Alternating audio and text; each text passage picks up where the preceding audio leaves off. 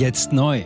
Entdecken Sie Epoch TV mit investigativen Dokumentationen und exklusiven Interviews. EpochTV.de Willkommen zum Epoch Times Podcast mit dem Thema Auf beiden Seiten der Front. Meine Reise in die Ukraine. Ukraine-Konflikt hautnah. Kriegsreporter Patrick Barb schildert Fronterfahrung. Russische Propaganda. Ein Artikel von Raimund Kuhn vom 16. Oktober 2023. Autor Patrick Barb war für sein aktuelles Buch in der Ukraine an beiden Seiten der Frontlinie.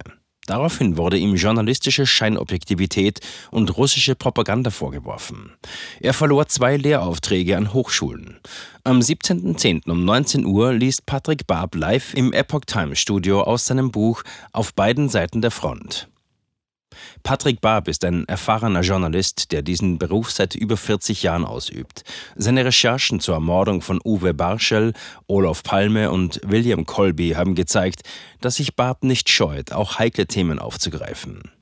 Seine jüngste Reise führte in den Ukraine-Krieg an beide Seiten der Frontlinie. So lautet auch der Titel des Buches, das daraus entstanden ist und gerade veröffentlicht wurde. Auf beiden Seiten der Front meine Reisen in die Ukraine. Die gefährliche Reise ins Frontgebiet. Die Ukraine ist seit 2014 Schauplatz eines Konflikts zwischen ukrainischen Streitkräften und pro-russischen Separatisten in den Regionen Donetsk und Luhansk. Der Zugang zum Frontgebiet ist äußerst restriktiv und gefährlich. Barb hat sich nur mit ortskundiger Begleitung in diese gefährlichen Gebiete gewagt. Die Gefahren sind vielfältig und lauern nicht nur in Form von direktem Beschuss. Barb reist zusammen mit Sergei Filbert, einem Händler für Kaffeemaschinen, der nebenbei den YouTube-Kanal Druschba FM betreibt. Schon der Anfang ist kompliziert. Barb schreibt, Zitat, alle Direktflüge nach Russland sind gestrichen. Wir müssen die Sanktionen umgehen. Deshalb fahren wir mit dem Wagen nach Kaliningrad, lassen das Auto bei Freunden, nehmen die Aeroflot-Maschine nach Moskau und buchen dort ein Zweier-Coupé für die 25-stündige Zugfahrt nach Rostov am Don. Wie es dann weitergeht, keine Ahnung. Eines wissen wir aber, in einem Krieg mit Tausenden von Toten kommt es auf zwei Leichen mehr oder weniger auch nicht an. Zitat Ende. Barb und Filbert haben überlebt, doch klar war das nicht. Die Frontregionen sind mit Landminen übersät, sowohl mit traditionellen als auch mit improvisierten. Viele dieser Minen verursachen selten den sofortigen Tod, sondern lassen die Opfer langsam verbluten. Zudem sind Scharfschützen oft in der Ferne positioniert und feuern auf alles, was sich bewegt. Selbst das Urinieren kann gefährlich sein. Die Situation erfordert ständige Vorsicht, schreibt Barb. Menschen, die sich im Frontgebiet aufhalten, bewegen sich im Schatten von Gebäuden oder suchen Deckung hinter Bäumen und Büschen. Sie bewegen sich in Gruppen von zwei Personen, wobei einer ständig den Boden nach Minen absucht. Selbst das Urinieren kann gefährlich sein, da der Straßengraben oft vermint ist. Noch auf russischer Seite merkt Barb, dass dies keine Spezialoperation ist, sondern blutiger Ernst. Sein Eindruck, auf eine diffuse Art stehen die Menschen loyal zu Putin. Aber den Kopf hinhalten will dann doch niemand. Der israelische Geheimdienst Mossad, der laut Barb ausgezeichnete Kontakte zu beiden Kriegsparteien unterhält, meldete Mitte Februar 2023 18.480 Tote und 44.500 Verletzte auf russischer Seite. Auf ukrainischer Seite sollen es 157.000 Tote und 234.000 Verwundete sein. Die Bedrohung aus der Luft. Die Gefahren erstrecken sich jedoch nicht nur auf das Frontgebiet. Barb weist darauf hin, dass Artillerie und Raketen Geschosse mit Überschallgeschwindigkeit abfeuern, die von den Opfern nicht gehört werden können, da die Geschosse endphasengelenkt sind. Die Richtschützen peilen die Ziele mit Hilfe von GPS anhand von Mobilfunk- und Internetdaten an und lenken die Munition präzise ins Ziel, auch über Entfernungen von bis zu 30 Kilometern. Der Abschuss einer US-amerikanischen HIMARS-Rakete erzeugt Temperaturen von 1400 Grad Celsius im Umkreis von 25 Metern. Dies führt zu verheerenden Folgen für alle, die sich in der Nähe befinden. Russische TOS-Raketenwerfer haben eine ähnlich zerstörerische Wirkung. Nach dem Einschlag erzeugen sie einen explosiven Film in der Luft, der dann gezündet wird und einen Feuerball mit massiver Druckwelle erzeugt, der alles Leben auslöscht. Selbst der Schutz in Kellern oder Bunkern kann die schweren Verletzungen nicht verhindern, da die inneren Organe reißen. Die Bewertung der Kriegsschuld. Barb beschreibt den Ukraine-Krieg als eine Tragödie, bei der die Menschen auf beiden Seiten die ersten Opfer sind. Viele haben ihr Leben verloren, wurden verstümmelt, vertrieben, gefoltert oder sind zu Flüchtlingen geworden. Das Land wird verarmen und letztendlich geteilt werden. Er betont, dass Washington sich dessen bewusst ist. Bezüglich der Kriegsschuld analysiert Barb, Zitat, Ende Februar 2022 gab es einen Vorstoß des ukrainischen Präsidenten für Verhandlungen, dem Moskau zustimmte. Nicht so die Europäische Union. Sie lieferte eine erste Tranche Waffen im Wert von 450 Millionen Euro. Im März bietet Volodymyr Zelensky erneut Gespräche an. Wieder zeigten sich die Russen bereit und wieder verhinderte dies die EU mit einer zweiten Tranche im Wert von 500 Millionen Euro. Dennoch waren Ende März die Unterhändler in Istanbul bereits fast zu einer Einigung gekommen. Danach hätte die Ukraine im Wesentlichen ihr Territorium vor Beginn der Invasion im Februar wieder zurückerhalten. Doch am 2. April forderte der britische Premier Boris Johnson Zelensky telefonisch auf, seine Vorschläge zurückzuziehen, andernfalls werde der Westen seine Hilfe einstellen. Diese Position unterstrich er bei seinem Besuch in Kiew am 9. April. Der Westen hat also Verhandlungen mit Russland verhindert. Dies kehrt die Frage der Kriegsschuld um, zu Lasten des Westens. Zitat Ende. Barr bezeichnet den Konflikt als einen Stellvertreterkrieg, der von Russland begonnen wurde, aber auch von der NATO provoziert wurde. Die geopolitische Dimension des Konflikts ist nicht zu übersehen und die Ukraine befindet sich im Zentrum eines Machtspiels zwischen den westlichen Ländern und Russland. Die Rolle der Zivilbevölkerung. Ein wichtiger Aspekt, den Barb detailliert beschreibt, ist das Leiden und der Überlebenswille der ukrainischen Zivilbevölkerung. Trotz der täglichen Bedrohungen und Entbehrungen haben viele Menschen in den Frontregionen ihre Heimat nicht verlassen. Sie haben improvisierte Schutzräume in Kellern und Bunkern eingerichtet. Ihr Schicksal teilt Barb mit barscher Ehrlichkeit. Zitat die halb verhungerten, verdreckten und verstörten Menschen in den Kellern wollen nur noch, dass es endlich aufhört. Mariupol, ein einziges Kriegsverbrechen, eine Stadt wie ein Schlachthaus. Es verrecken nie jene, die solche Kriege befehlen. Immer sind es die armen Schweine, von deren verwesenden Leichen die Krähen fressen. Zitat Ende. Barb zeigt in seinem Buch, wie enorm die psychischen Belastungen von Bewohnern sind, die in ständiger Angst leben. Kinder wachsen in einer Umgebung auf, die von Gewalt und Zerstörung geprägt ist.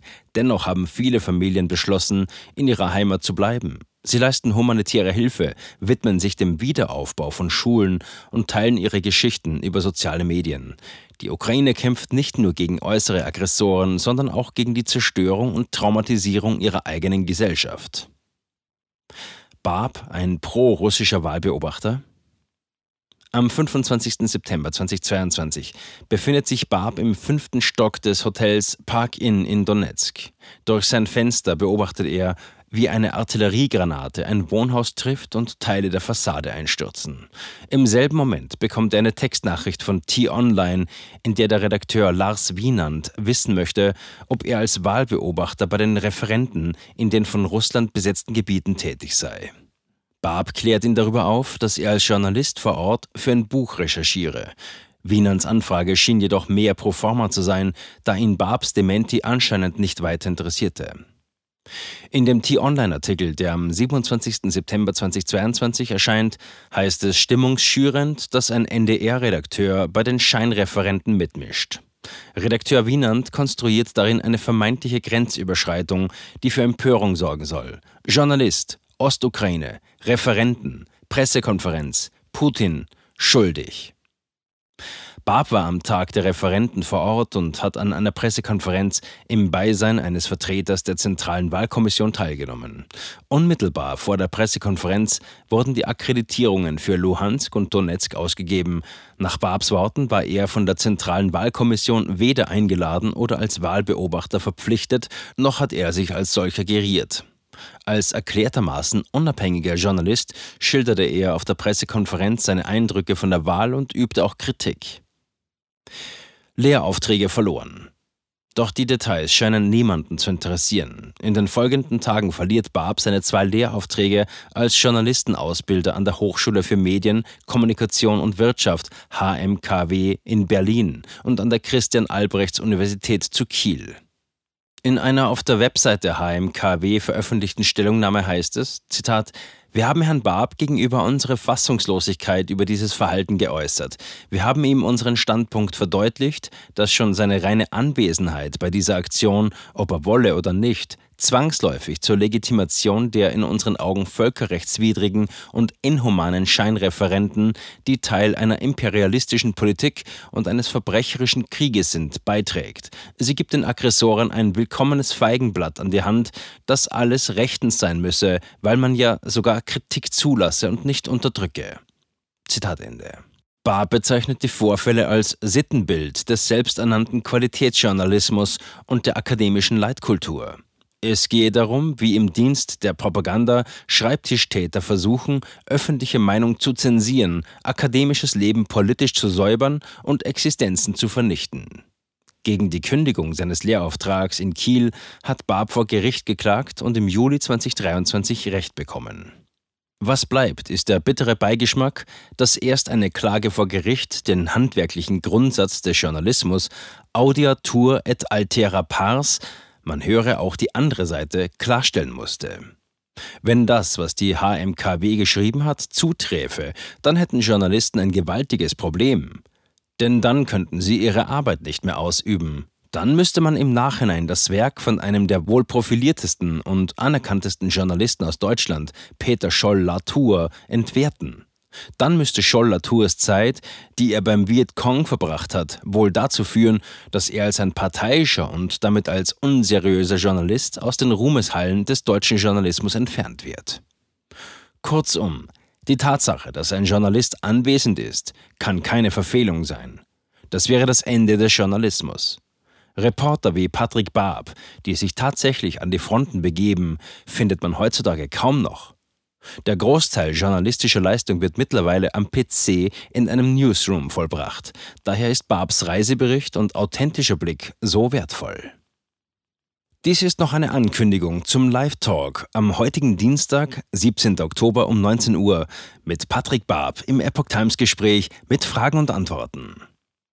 Patrick Barb liest live im Epoch Times Studio aus seinem Buch Auf beiden Seiten der Front auch Sie, liebe Leser und Hörer, haben die Möglichkeit, live Fragen an den Autor zu stellen und mitzudiskutieren. Nutzen Sie diese Chance, Informationen zum Krieg live aus erster Hand zu bekommen. Gastgeber und Moderator Alexander Zwischowski führt durch den Talk.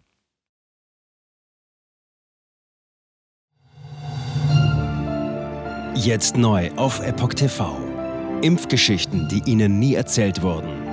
Eine eindringliche und aufschlussreiche Dokumentation, deren Trailer YouTube nach drei Minuten entfernt hat. Schauen Sie für nur kurze Zeit die gesamte Doku kostenfrei. Jetzt auf epochtv.de. Ich war geimpft worden.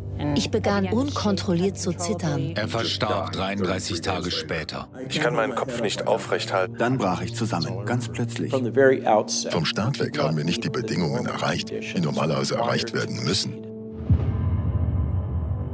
Es handelt sich um eine Tragödie von beispiellosem Ausmaß. Aber die Bundesregierung und Behörden tun so, als sei alles in bester Ordnung. Wir suchten ein nahegelegenes Krankenhaus auf. Sie behandelten sie, als sei sie verrückt. Ich sehe das als einen ernsten Kampf, den Zusammenbruch der bürokratischen Strukturen zu korrigieren. Ich glaube, viele Menschen wissen auch gar nicht, dass sie einen Impfschaden haben. Umfassende Datensätze, die zeigen, dass wir einen Anstieg der Fehlgeburten um nahezu 300 Prozent. Ausgehend von ihren eigenen Daten hätte Pfizer 2021 vom Markt genommen werden müssen. 300 Prozent bei Krebserkrankungen. Acht Seiten lang Krankheiten die direkt mit dem Impfstoff in Verbindung gebracht werden. Eine Reihe diverser unerklärter Symptome. Und sie nahmen um mehr als 1000 Prozent zu. Mehr als 1000. Der Arzt weiß nicht, um was es sich handelt und wie er es behandeln soll. Es ist der Hammer, was die für Psychospielchen mit einem spielen. Sie tut nur so, das sind Falschinformationen. Praktisch keine Hoffnung auf Gerechtigkeit. Erkennt man es nicht, sieht man nicht die Notwendigkeit. Insofern war es ziemlich offensichtlich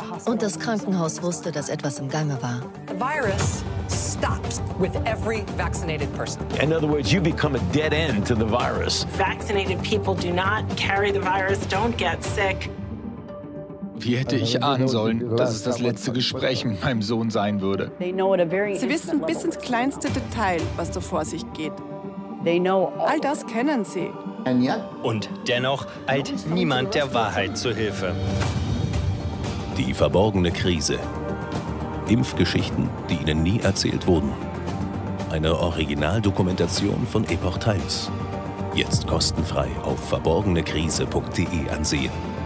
Aufgrund von Zensur ist diese bedeutende Dokumentation nicht über die sozialen Medien teilbar.